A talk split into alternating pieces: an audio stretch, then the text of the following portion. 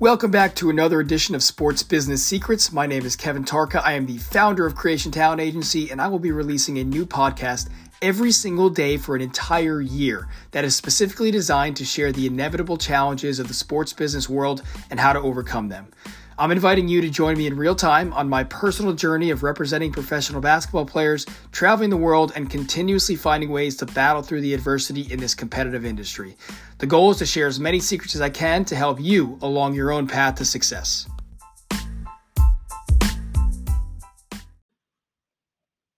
Ciao, hola, bonjour, hello, but I usually just stick with ciao. Hello, everyone. We are talking about uh, language barriers today, and uh, and and obviously with international sports business, um, it's it's a question uh, that is asked a lot, and and specifically with professional basketball overseas. So that's what we'll mainly be talking about today. But um, you know, there there definitely are language barriers, and and you know, I think uh, it's we're, we're very lucky that English is uh, is at least for basketball is the is the main language and it's kind of a global language. I think we can thank the NBA for that because of um, you know everyone around the world that wants to be affiliated with the NBA. But uh, th- there definitely are language barriers, um, and, and, today I'll tell you a little bit about them um, and and a few a few strategies that I use to overcome them. Um, but but again, you know, for basketball specifically uh, we're lucky that the EuroLeague and and most FIBA uh, organizations and, and competitions, the main language is English. So EuroLeague headquarters, although they are in Barcelona and they do speak Spanish, um, you know, a lot in the office there. Um, you know, the EuroLeague, as far as the communications and, and the way that the, the, the league is run, um, internally and professionally, it's all in English, which which is obviously a huge advantage for uh, for for Americans when they go over there. Um, it, it's just a culture thing too, because uh, we, we, won't dig too deep into this now, but I think it's just a it's a it's a shame that uh, here in the states, you know, language is not is not taught like it is overseas. At least secondary languages. Um, you know, we all grow up and and we're just we take for granted the fact that a lot of people speak English and a lot of people want to speak English, um, but we forget that you know overseas, you, you're, most people are fluent in at least two languages. Usually their their local language, um, but also in in in, in English too. Um, on top of a couple other you know countries' languages uh, that they speak nearby. Anyways, um, for basketball, they're they're a lot of guys usually think about, hey, if I'm not going to play in the NBA or G League, I'm going to go overseas and everything is going to be cool, and I'm going to be, you know, eating paella in, uh, you know, in Spain and sipping wine in in Venice, and and again, you know, that's if if you listen to anything that I've said on any sort of podcast or interview or read my blogs, that is far from the truth. But in regards to language barriers, you know, a lot of guys will either not even not even think about it, but then also only think about um, you know basketball stuff like don't worry, I'll survive somehow, and like basketball will be basketball. But there's there's two two kind of categories that I'm going to talk about. One is basketball stuff, and one is non-basketball stuff. For so for basketball stuff, um, you know, a lot of times coaches don't even speak English or very broken English. Now, of course, when you get to the higher levels and you get to the international competitions and you get to the EuroLeague and stuff like that, and and in most domestic countries, people speak at least broken English. But there are definitely times when coaches or teammates don't speak English.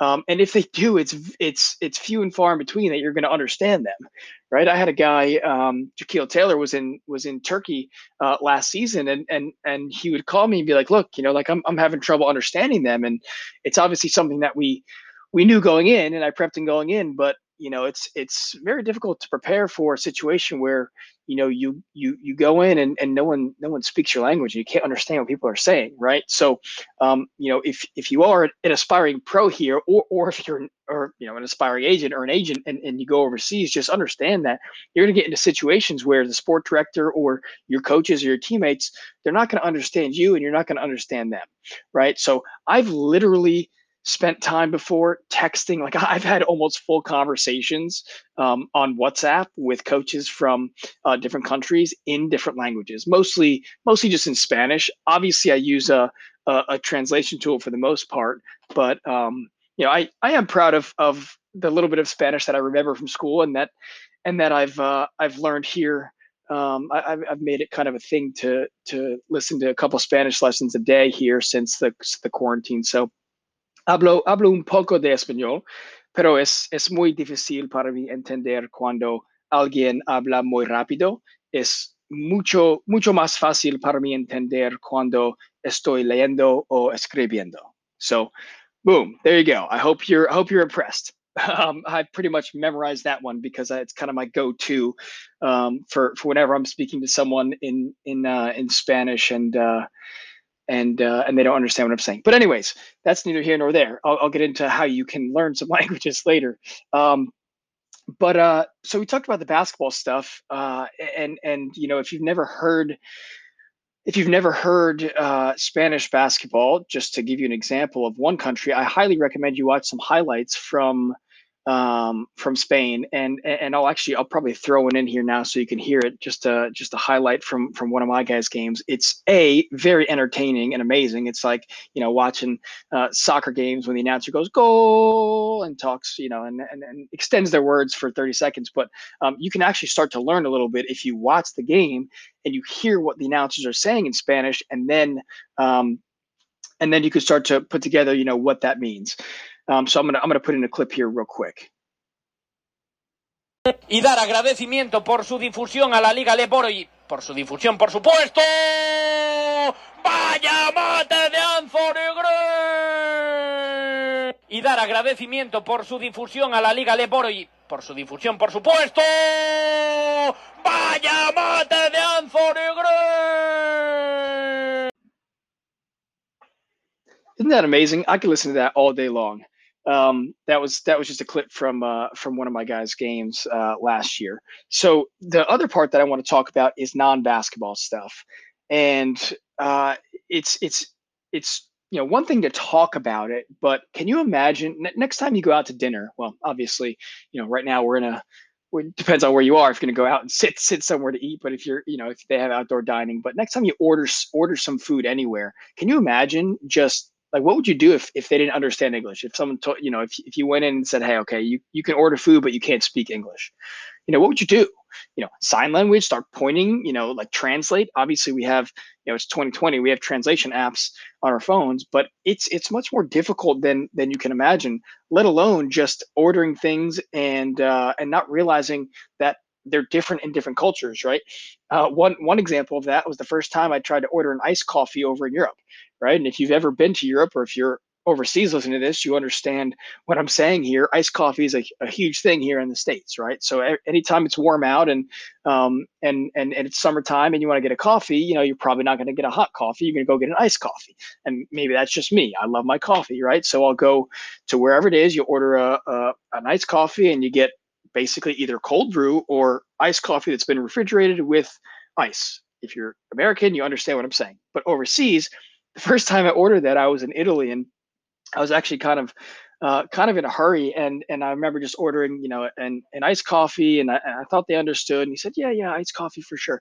He comes out and it was the most let's just say it was not an iced coffee the way that I pictured it. It was the most immaculate looking dessert I have ever seen right? And an iced coffee is otherwise known as an affogato in Italy is essentially just you know just a uh, one or two scoops of ice cream, like vanilla ice cream, with a shot or two of espresso of hot espresso poured over it, and sometimes some some some amaretto. So, you know, I was expecting to to quench my thirst there and and get a recharge in the afternoon with a nice coffee, and you know, here I am looking at the most immaculate dessert ever. But uh, anyways, the point of that is, you know, the language barrier is real. Like some things that you order are not the same. So whether you're ordering an iced coffee or whether you're ordering a, a pizza a certain style or whether you're trying to order a steak and you want it cooked, you know, perfectly the way that you want that the way that you like it, it's it's difficult. Language barriers are difficult. And you know, the other the other example I'll give you is is in uh, you know, in countries where they just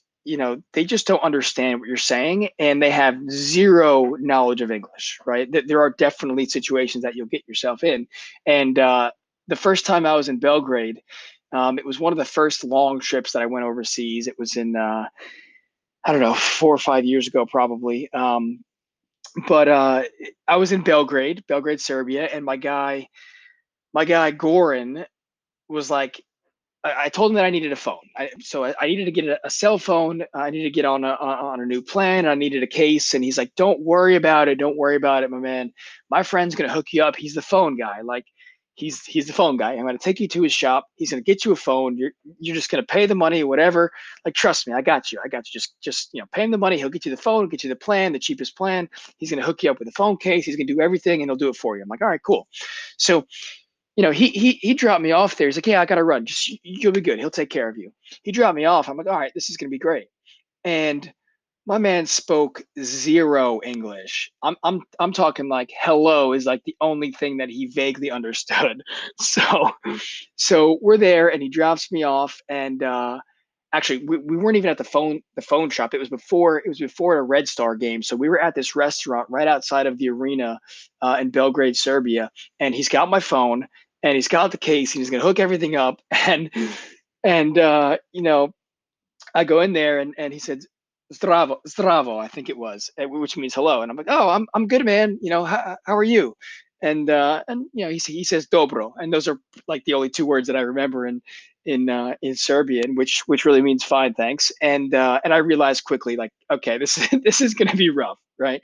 So i couldn't ask him any questions all I'm just doing is sitting there watching him put together his phone, you know, put on the case, and you know, he's he's just smiling and he's just having a great time. He's this older guy, and he orders orders two beers and two shots of rakia, which um, I soon realized was a, a pretty potent. Uh, it was kind of the you know the the Serbian liquor that was just a just a cultural cheers thing, and and uh, you know, so it was let's just say it was an interesting it was an interesting 30 minute uh, sit down there with without being able to understand each other but this guy's just happy and smiling and you know doing his thing and we cheers and we had a drink and and that was that. So you know uh, there are language barriers but uh, you know I, I, think one lesson that i learned there and, and maybe this can be the, the the secret of this podcast is a smile can break any language barrier right? And and and if we have if we have more smiling and more happiness and more kindness and more more if you know friendliness in this world even if you don't understand what someone's saying um, you know maybe this world can be a little bit better place. So that's my that, that's my sports business secret gem of the day.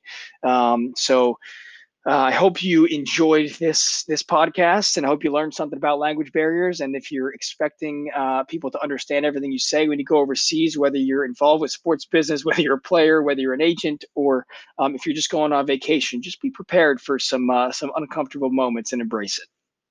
And we'll see you tomorrow morning.